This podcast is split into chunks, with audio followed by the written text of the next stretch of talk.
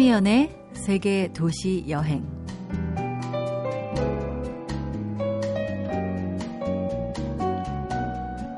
안녕하세요. 참이연입니다. 일본 작가 무라카미 하루키는 이렇게 말합니다.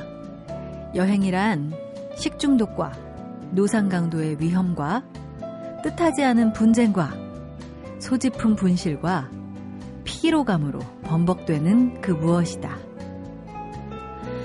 물론 그렇기도 합니다만 그럼에도 우리가 여행을 가는 건 그런 범벅들을 감내하는 뭔가가 있기 때문이겠죠? 그게 뭘까요? 자, 진정한 여행의 발견은 보이는 것만 보는 게 아니라 새로운 눈을 가지는 거라고 하는데 그 새로운 눈을 꼭 갖고 싶네요. 오늘도 여행 가셔야죠? 지금 출발합니다. 첫...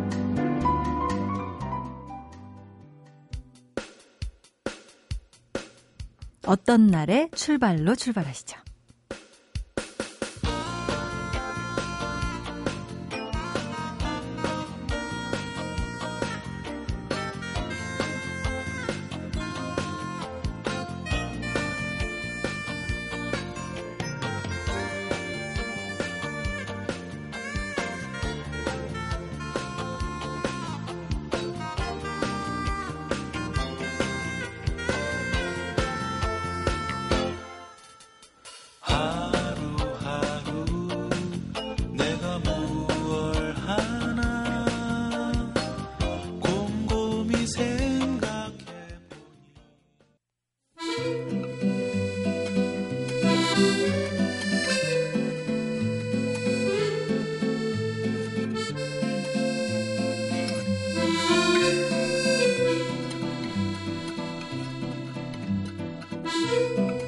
이슬람의 모스크 첨탑과 기독교의 십자가가 한눈에 같이 들어오는 곳이 바로 터키인데요.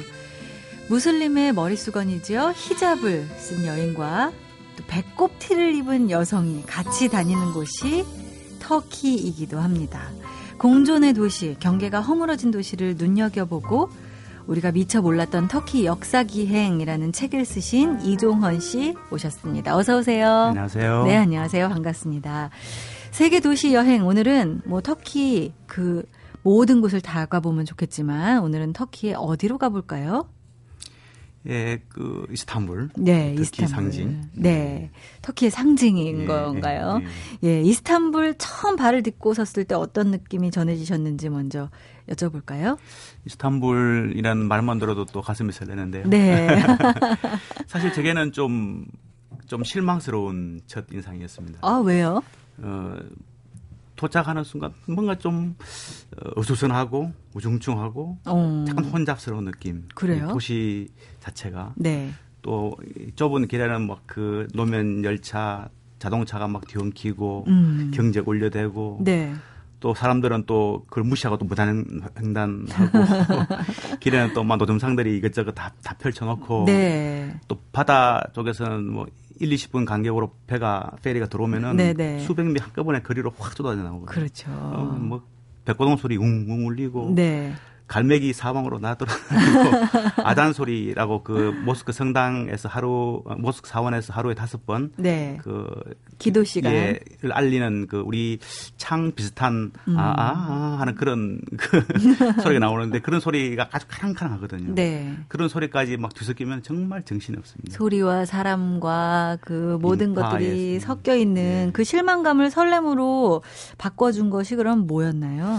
사실은 그 혼잡함 그 자체가 사실 이스탄불의 정체성이죠. 네. 그러니까 그 혼잡 그 이스탄불의 혼잡함을 이해하는 것이 음. 이스탄불로 다가서는 첫걸음. 어. 사실 이스탄불이 어떤 곳입니까? 동서양이 그렇죠. 동서양이 만나고 문물이 만나고 뭐 세상의 교차로라는 이야기도 네. 있고 뭐그 세상에 모든 물건이 있고 모든 사람들이 다 모인다는 음. 그랜드 바자르가 맞아요. 있고 이- 그 유럽과 아시아가 불과 700m 음. 사이에 물길을 두고 서로 만나고 충돌하고 네. 교차하고 네. 또 사실은 그 세계에서 가장 강력했던 로마 제국의 천년 수도가 음. 이스탄불이었습니다. 네. 그리고 그것을 무너뜨린 오스만 제국의 600년 수도도 그 이스탄불이고 네. 그런 곳에서 한적함을 기대할 수 없죠. 혼잡스러움이 아. 바로 이스탄불의 정체성입니다. 그렇군요. 그렇게 설명을 들으니까 이 혼잡함과 매력은 내가 어떻게 생각하느냐에 달려 있구나 그렇죠. 하는 예. 생각이 드네요. 그렇죠. 예. 어, 그 혼잡함 속에서 그 매력들을 발견하실 때 어떤 보물을 발견하는 것 같은 그런 기분이 드셨을 텐데. 그렇죠. 벅찬 느낌? 예. 예. 그 이스탄불의 터키의 여러 가지 매력들 가운데서 역사 기행을 쓰게 되신 어떤 계기가 있을까요? 제가 그 여행, 역, 세계 여행을 본격적으로 한 거는 얼마 되지 않는데요. 네. 그 출발점은 이자 종착점은 바로 한반도입니다. 제가 어. 외신 기자로 한 20년 동안 네. 예, 내신에도 있었고 외신에도 있었고 이제 기자 생활을 하면서 한반도 문제를 좀 더 객관적으로 이렇게 볼 수 있는 시각을 갖게 됐는데요. 네. 참 우리는 그 바깥을 참 모르는구나. 네. 이 세상은 급변하고 음. 냉정하게 돌아가고 있는데 네.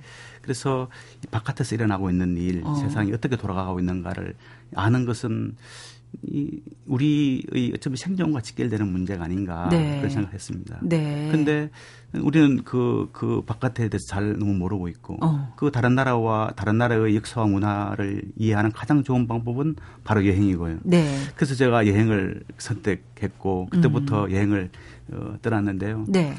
제가 기자니까 음. 기자 정신을 발휘해서 예. 구석구석이 보고, 또 그 사람들이, 그쪽 사람들이 살았던 그 현장을 찾아보고, 네. 되짚어보고, 또 그것이 또 우리한테 어떤 의미가 있는가를 한번 되새겨보고, 음. 그래서 역사 기행이라는 그 네. 형태를 택했고요. 예. 제 꿈은 이제 그 지난번에 이제 발칸 동유럽 역사 기행을 한번 썼고 이제 지금 특히 그 음. 모두가 충돌 지점입니다. 네, 한, 네. 한반도가 충돌 지점이듯이. 네. 그래서 우리가 수세기 동안 어, 수탈받고 침탈받고 고생했던 음. 지금도 분단된 채로 네. 남아 있는 한반도인데요.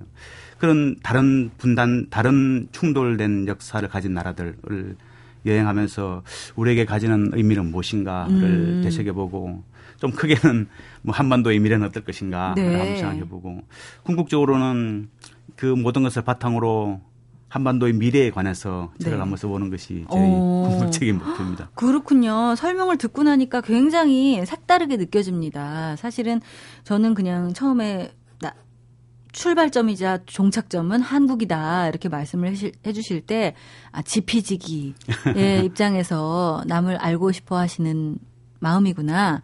그래서 역사를 생각하셨구나 했는데 그게 아니라 정말 어떤 충돌 지점에서 있는 역사와 현재를 알기 위해서 그렇죠. 어 굉장히 색다르네요. 어쩌면은 우리 지금 우리 사회가 안고 있는 여러 가지 문제들이 있는데요. 뭐 북한 통일 문제, 뭐 경제 문제, 요새 뭐 나오는 복지 문제, 그리고 불편한 이웃들, 네. 큰 이웃들과 어떻게 관계를 하느냐에 대한 문제.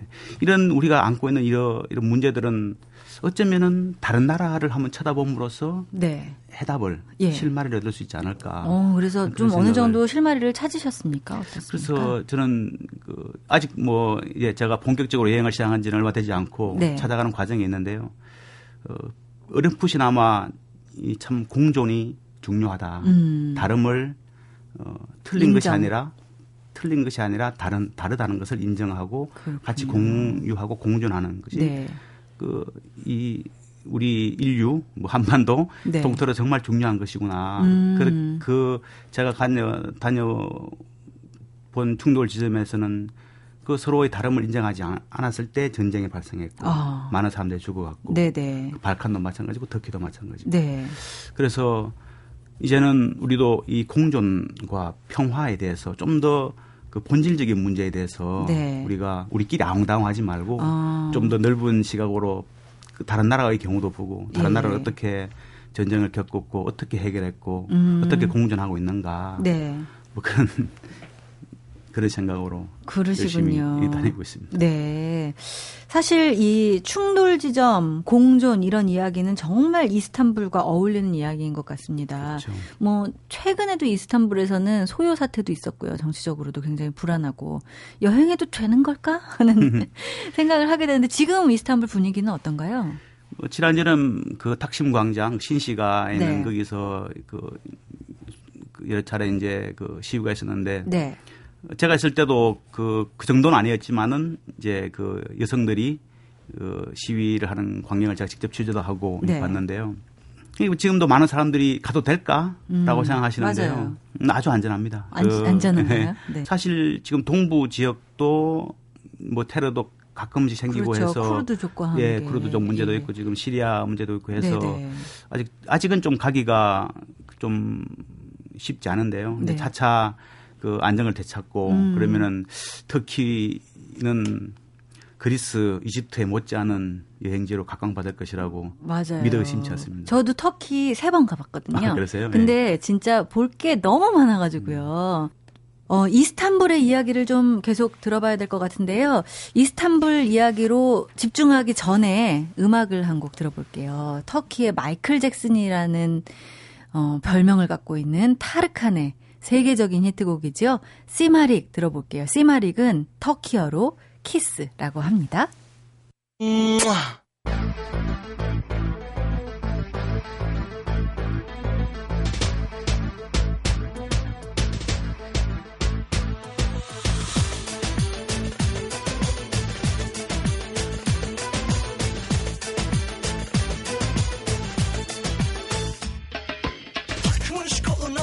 adamını beni orta yerinden çatlatıyor Ağzımda sakızı şişirip şişirip arsız arsız patlatıyor Biz böyle mi gördük babamız 네, 타르칸의 시마릭, 어, 키스라는 말 의 터키어라고요.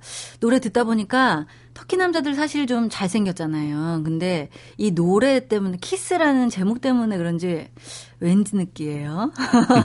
그런 느낌 받으셨나요, 여행하면서? 우리가 보기에는 좀 느끼하다고 볼수 있겠죠. 몸에 좀 털도 많고 또 말도 억양도 이렇게 그 사실 억양이 별로 없거든요. 네네. 그래서 어, 좀 느끼하다고 어. 볼수 있겠죠. 그런데 친절함이 지나치니까 저는 조심스러워질 수밖에 네, 없더라고요. 왜냐면 진짜로 그냥 양탄자 구경만 해도 막 날아다니는 양탄자라고 막 이러시고 어디를 가거나 이게 정일 수는 있는데 차를 권하잖아요. 예, 차이 차이, 그래가지고 예. 예, 엘마 손으로 차이 뭐 이래가지고 돌립니다. 예 손으로 하면서 예. 사과 차도 막 예, 계속 예, 대접을 예, 해주시고 예. 그러는데 아 이거 먹어도 되나 싶기도 하고 좀 그런 느낌이 좀 있더라고요.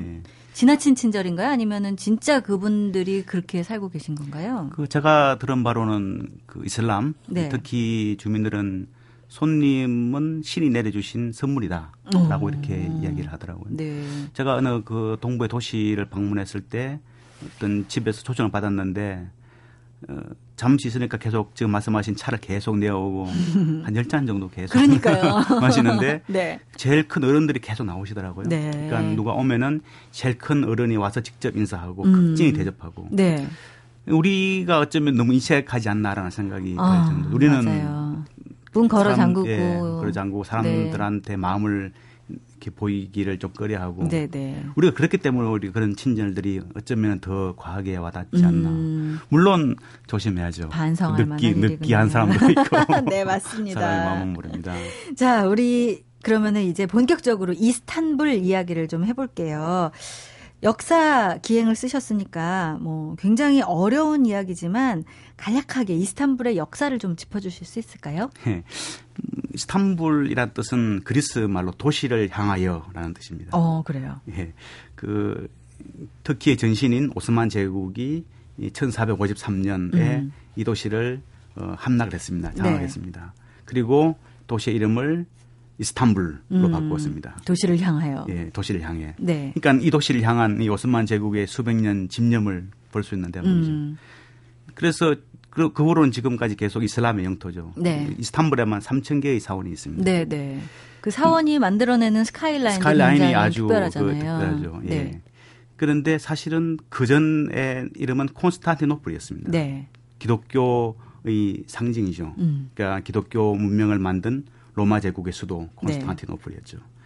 그 콘스탄티노플이 오스만 제국에 망하면서 음. 기독교의 상징인 콘스탄티노플은 이슬람 제국의 승리의 상징인 이스탄불로. 이스탄불로 이름이 바뀌어진 것입니다. 네. 근데 그전에 사실은 비잔티움이라고 불렸습니다. 그 비자스라는 그리스의 왕이 음. 새로운 도시를 건설하기 위해서 기도를 했는데 눈먼 자의 땅에 도시를 건설하라 네. 라는 그런 어, 계시를 받고 막 찾아 헤맸는데요. 음. 지금 이스탄불 땅에 딱 와 보니까 정말 눈이 멀 정도의 아름다운 풍경, 음. 그 세상이 감춰놓은 풍경, 네. 세 개의 바다가 동시에 모여드는 음. 그 언덕에 도시를 짓고 자신의 네. 이름을 따서 비잔티움이라고 했죠. 네. 그래서 비잔티움으로 996년, 음. 콘스탄티노플로 1123년, 이스탄불로 563년을 살아온 도시가 이스탄불입니다. 그렇군요. 눈먼 자의 땅에 도시를 건설하라 이런 이야기를 들으니까 갑자기 최근에 읽은 소설 인페르노에도 이 이스탄불이 나오잖아요. 아, 예, 예. 생각이 나네요. 거기에 이 소피아 성당 이 네, 나오던데요. 이스탄불의 아이콘으로 불리잖아요. 네. 이 소피아 성당이 간직한 이야기를 좀 들어볼까요?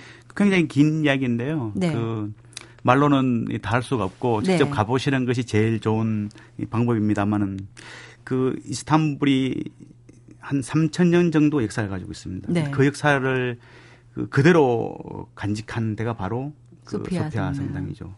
그 로마 제국의 흥망성쇠, 음. 이스람 이슬람 제국인 어, 오스만 제국의 어, 흥망, 또 흥망성쇠를 그대로 네. 지켜본 데가 바로 어, 그 소피아 성당이고요. 네. 그 사실은 이 탄생될 때는 아주 화려한 탄생이었습니다. 로마 제국의 황제가 모 도시의 모든 것을 바쳐서 만든 곳이니까요. 네.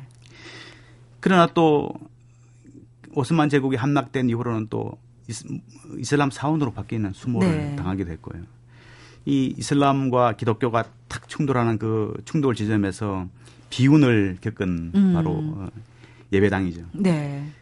바로 앞에 블루 모스크가 예, 또 블루 모스크가 있잖아요. 있고, 예. 그래서 그렇게 충돌했지만은 이 소피아 성당은 어디에도 없는 공존의 공간입니다. 네. 그 이슬람 어, 기독교 성당으로 탄생했지만 이슬람 사원으로 개조가 되고 네. 지금 지금은 박물관입니다. 네. 어떤 것을 보관하고 있어서 박물관이 아니라 음. 건물 자체가 그 건물 자체가 박물관인 네. 것이죠.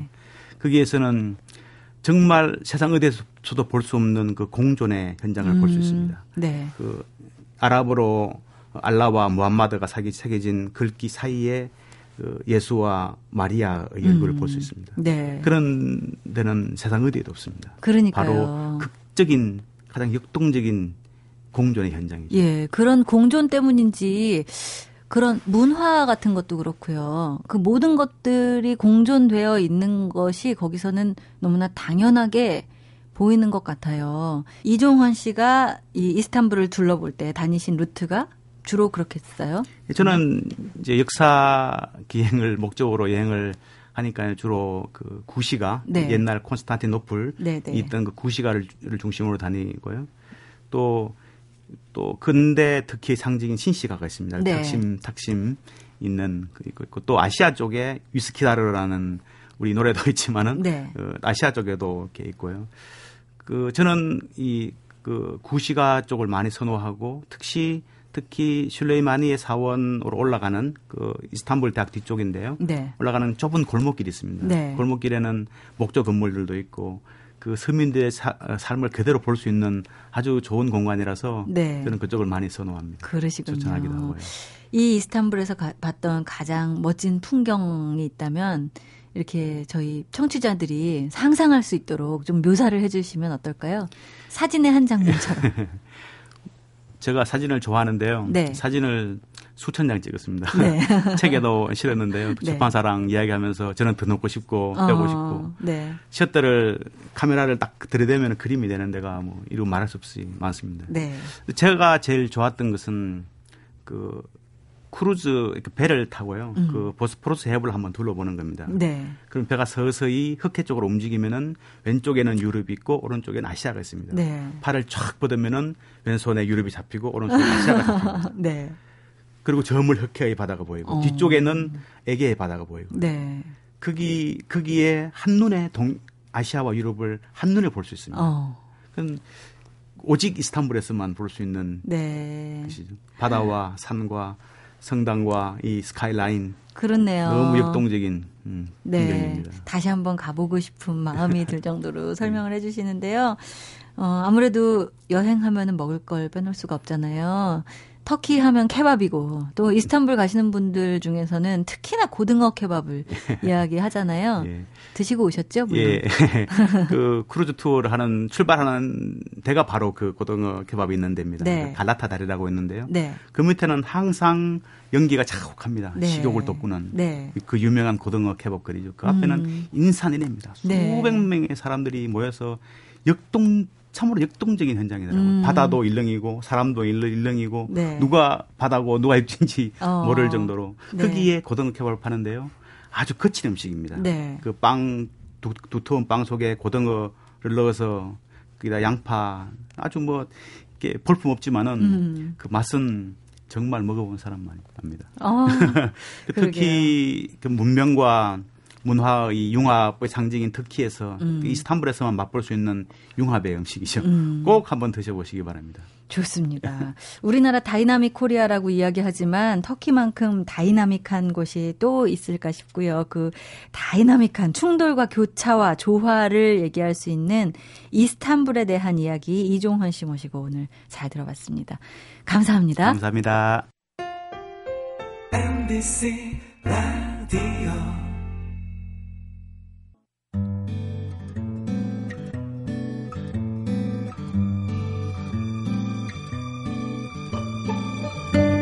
꽃이 아름다운 건 꽃이 아름답게 피려고 노력해서 그런 게 아니라 사람이 꽃을 아름답게 보고 아름답다고 느끼기 때문이겠죠.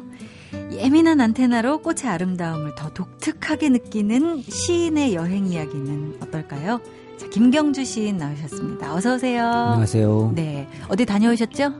예, 이번에 동유럽 쪽하고 독일 쪽 좀 다녀왔어요. 네. 3주 정도. 예. 어떠셨어요?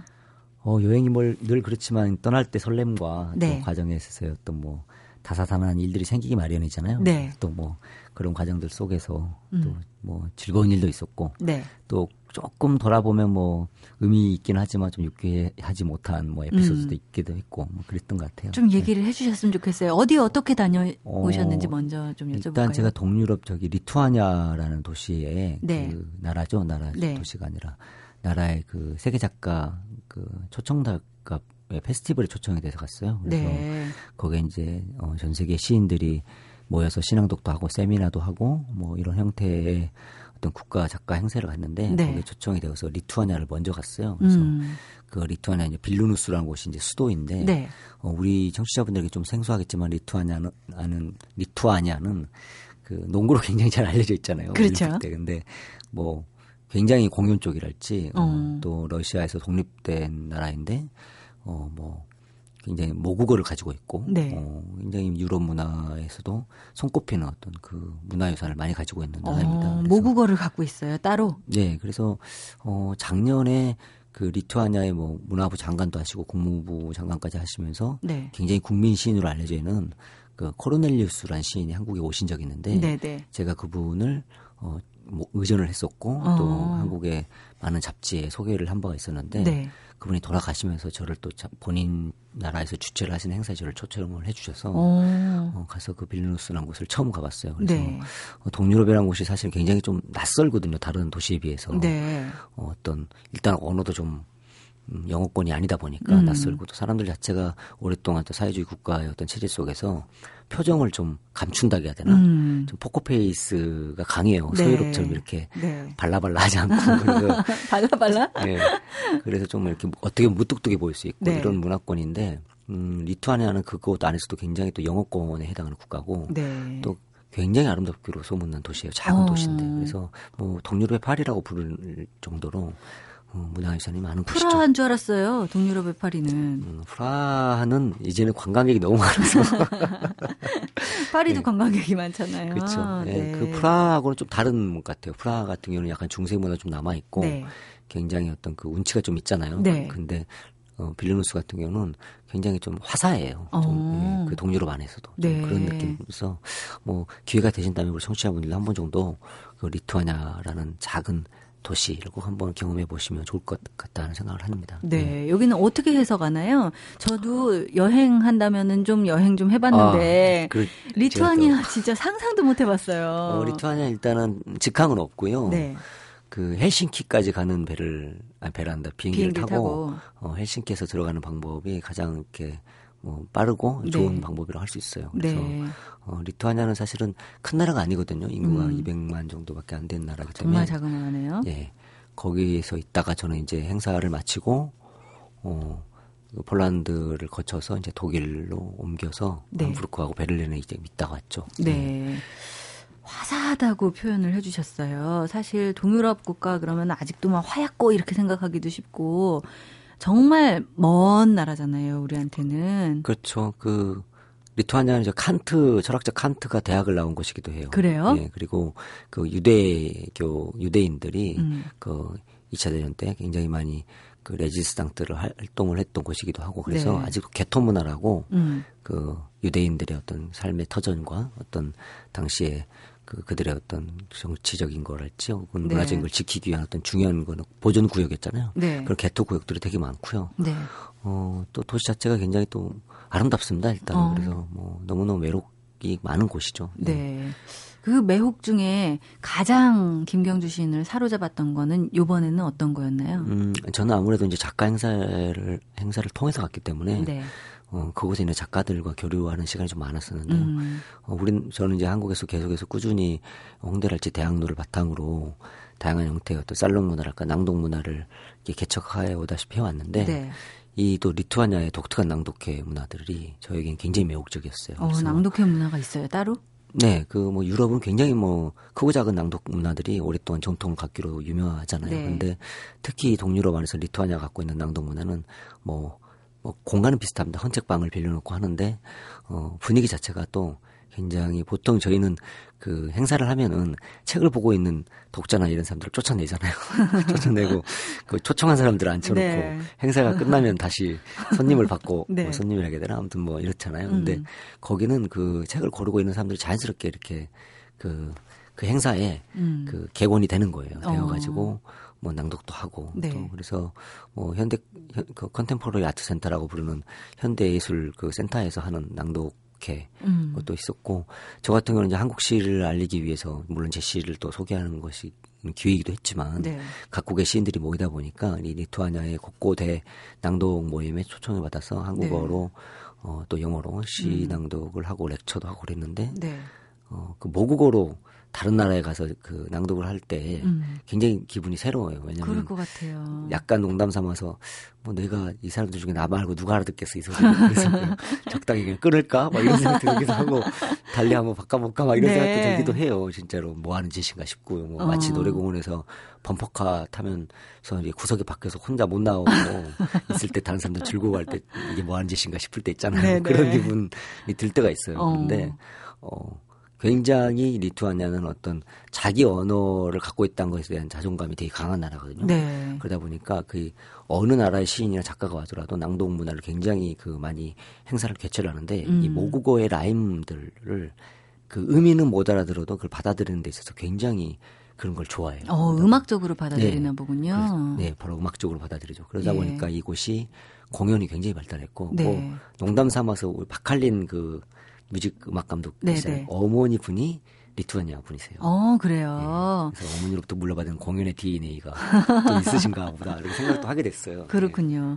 보내드리면서 이번 여행 키워드 한 줄 느낌으로 한번 들어보면 어떨까요? 시처럼. 네. 아유 또 아니, 시처럼 말고. 아무 데서나 시가 벌써벌써 아, 예. 나오는 게 아닌데. 죄송해요. 그러면 그냥 한 줄 느낌으로?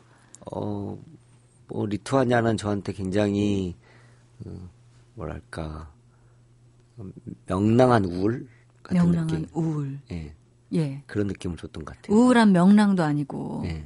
왜 명랑한 우울이었을까요? 우울이 명랑. 더 지배적이었어요?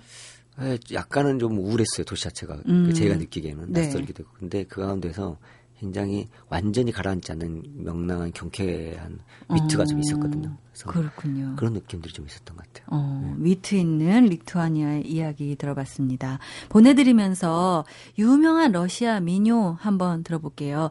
유명한 다크 아이즈를 코코 브리아발이 연주합니다. 들으면서 인사드릴게요. 고맙습니다. 네, 안녕히 계세요.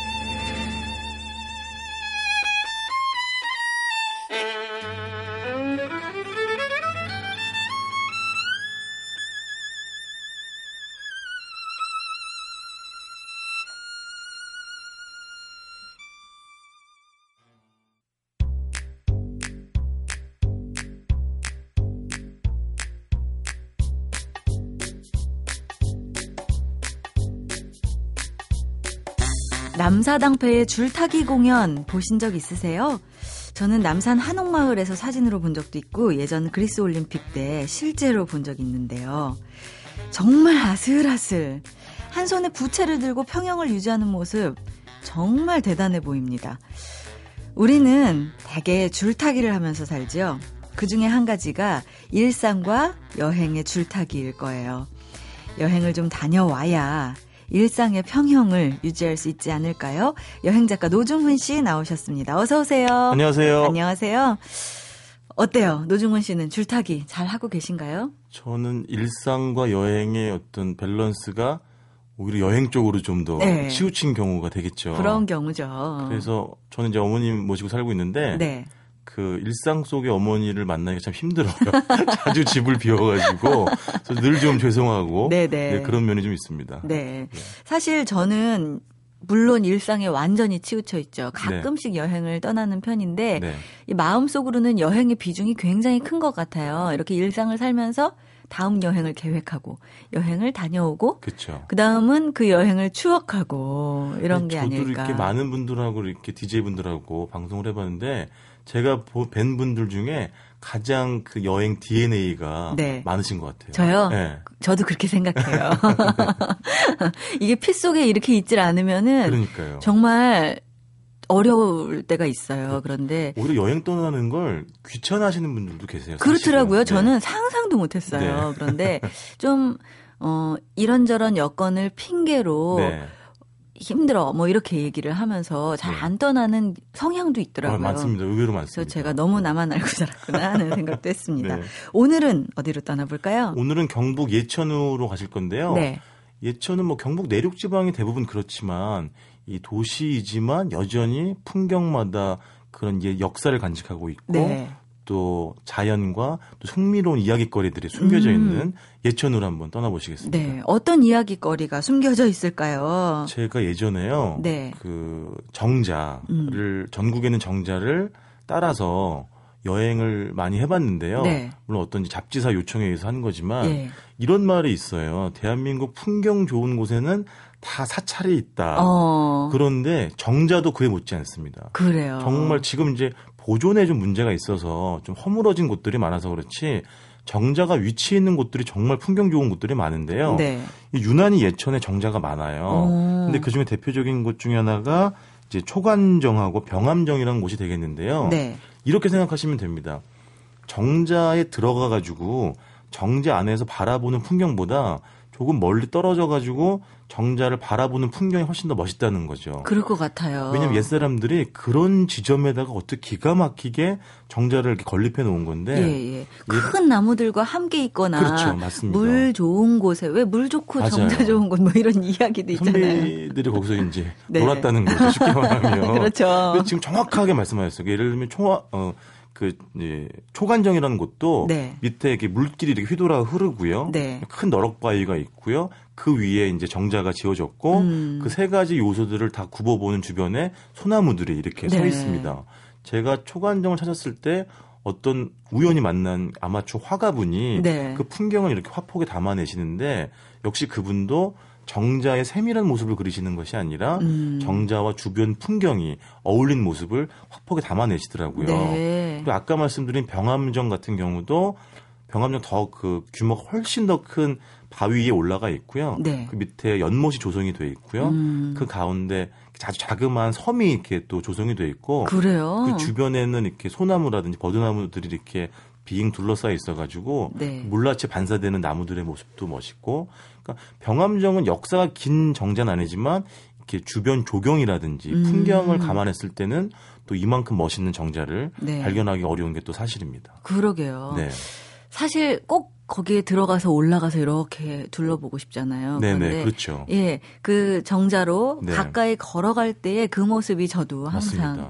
기억에 남는 것 같아요. 네, 하여튼 안에서 바라보는 것보다 바깥에서 한 발짝 떨어져서 보시는 게 훨씬 더 맛있다는 네. 점 꼭. 창덕궁 기억하시고. 후원을 제가 잘 다니거든요. 아, 네. 가끔씩 네. 서울에 있고 얼마나 좋아요. 그렇죠. 보석 같은 사실 공간이죠. 네, 네. 근데 거기도 이 정조 임금님이 네. 공부하시던 곳이라는 정자가 있잖아요. 네, 네. 맨날 거기를 가보면서 제가 그 생각해요. 여기서 어떻게 공부를 할 수가 있지? 공부를 정말 좋아하셨나 보다. 지금 풍경의 마음을 뺏겨서 그럼요. 그렇죠. 그냥 네. 넉넉히 하늘을 쳐다보게 되고 맞습니다. 그 물길을 보게 되고 그러는데요. 네. 예, 예천 얘기하다가 갑자기 네. 창덕궁 후원으로 왔는데요. 예천에는 정자 말고는 또 어떤 것들이 있나요? 아까 이야기 네, 나무 두구를 좀 소개시켜 드릴 건데요. 네. 어, 세금 내는 나무들이 여기 있습니다. 세금을 내요, 나무가? 네, 이 그 마을 중에 네. 뭐 아, 나무 중에요. 석송령이라는 나무가 있고 또 황목근이라고 하는 나무가 있는데요. 네. 이 나무들은 일단 뭐 규모가 굉장히 커요. 그 음. 기골이 장대한데요. 뭐 석송령 같은 경우는 천연기념물 294호로 지정이 돼 있는데 네. 두곳 다 왜 세금을 내냐면 황목근 같은 경우에는 마을 공동 소유였던 토지를 이 황목근에게 이전을 시켜줍니다. 왜냐하면 음. 마을 사람들이 오랫동안 신령스러운 존재로 생각했기 때문에 네. 아 우리 마을을 지켜주셔서 고맙습니다 하고 토지를 이전하는 거죠. 음. 네. 또 석송령이란 나무는 어떤 한 개인이 아들이 없었대요. 후사가 네. 없어가지고 자기의 재산을 이 등기 이전을 한다고 합니다. 했다고 합니다. 오. 석송령이라는 나무를. 그래서 이 두 나무는 얼마 큰 돈은 아니지만 매 해마다 뭐 종합토지세라든지 그래요? 교육세 이런 것들을 꼬박꼬박 납부를 하고 있대요. 어, 법적으로 그게 가능해요? 가능한가 나무가 보더라고요. 세금을 내는 게. 네. 근데 뭐 그게 큰 그렇군요. 돈은 아니고 아주 적은 금액의 돈이라고 하더라고요. 네. 그런 이 나무들은 이 자체로도 아, 정말 우리 노고수라고 하죠. 굉장히 음. 크고 오래된 나무들이어서 보는 맛도 남다르지만 네. 이런 이야기를 좀 알고 가시면. 좀 더 재밌지 않을까 그래서 싶습니다. 사람들이 얼마나 이 나무들을 아끼면 어. 이렇게까지 하겠어요. 뭐 그 신앙의 생각하면. 대상이라고까지 할 수 있죠. 사실 그렇죠. 이런 나무들은. 네. 어, 근데 어떤 마을들은요, 네. 들어가면서 이런 큰 나무들이 있으면 정말 좀 그런 마음이 그렇죠. 들긴 하는 것 같아요. 맞아요. 손님들을 반겨주는 것도 같고, 네. 어떤 마음에서는 저 나무가 나를 감시하는 것도 같고, 네. 좀 그런 느낌을 주는 나무들이 있죠. 있잖아요. 예. 그리고 석송령 같은 경우는 뭐 일화도 많은데 예를 들면 정말 신령스러운 예를 들면 뭐 한국 전쟁 당시에 이 나무 주변은 다 폭격이 됐는데 이 나무 근처에 있는 사람들과 여기만 살아남았다. 어. 뭐 이런 이야기도 전해질 정도로 네. 신령스러운 대접을 좀 받고 있습니다. 어, 그러면 그 마을 사람들은 정말 이 마-. 나무에게 고마움을 생각할 네. 수밖에 없겠네요. 네, 맞습니다. 네.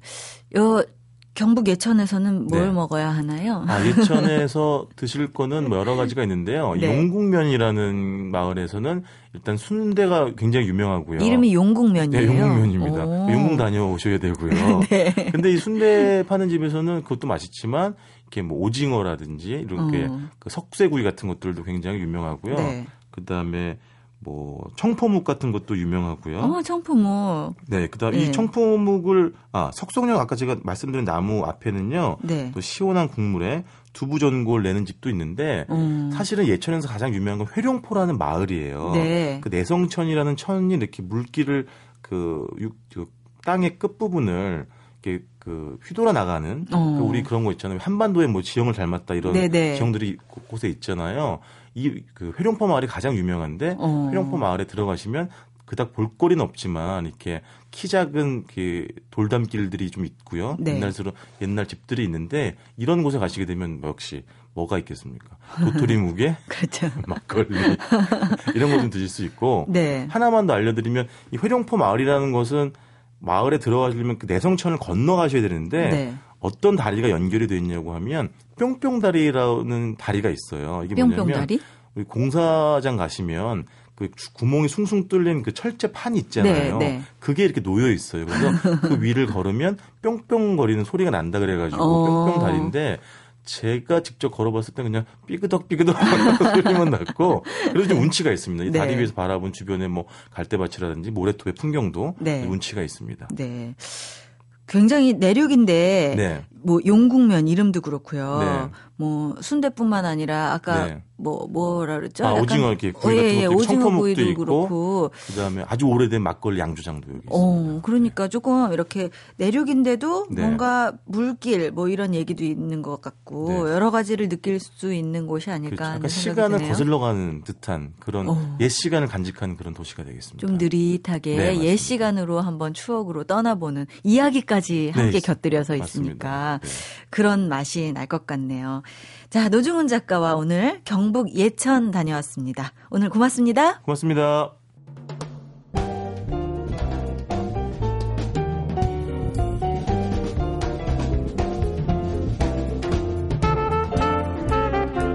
매일 반복되는 것 같아서 무료한 일상, 그 일상의 힘은 떠나보면 알 수 있는 것 같아요. 그래서 일상도 여행도 필요한 거겠지요?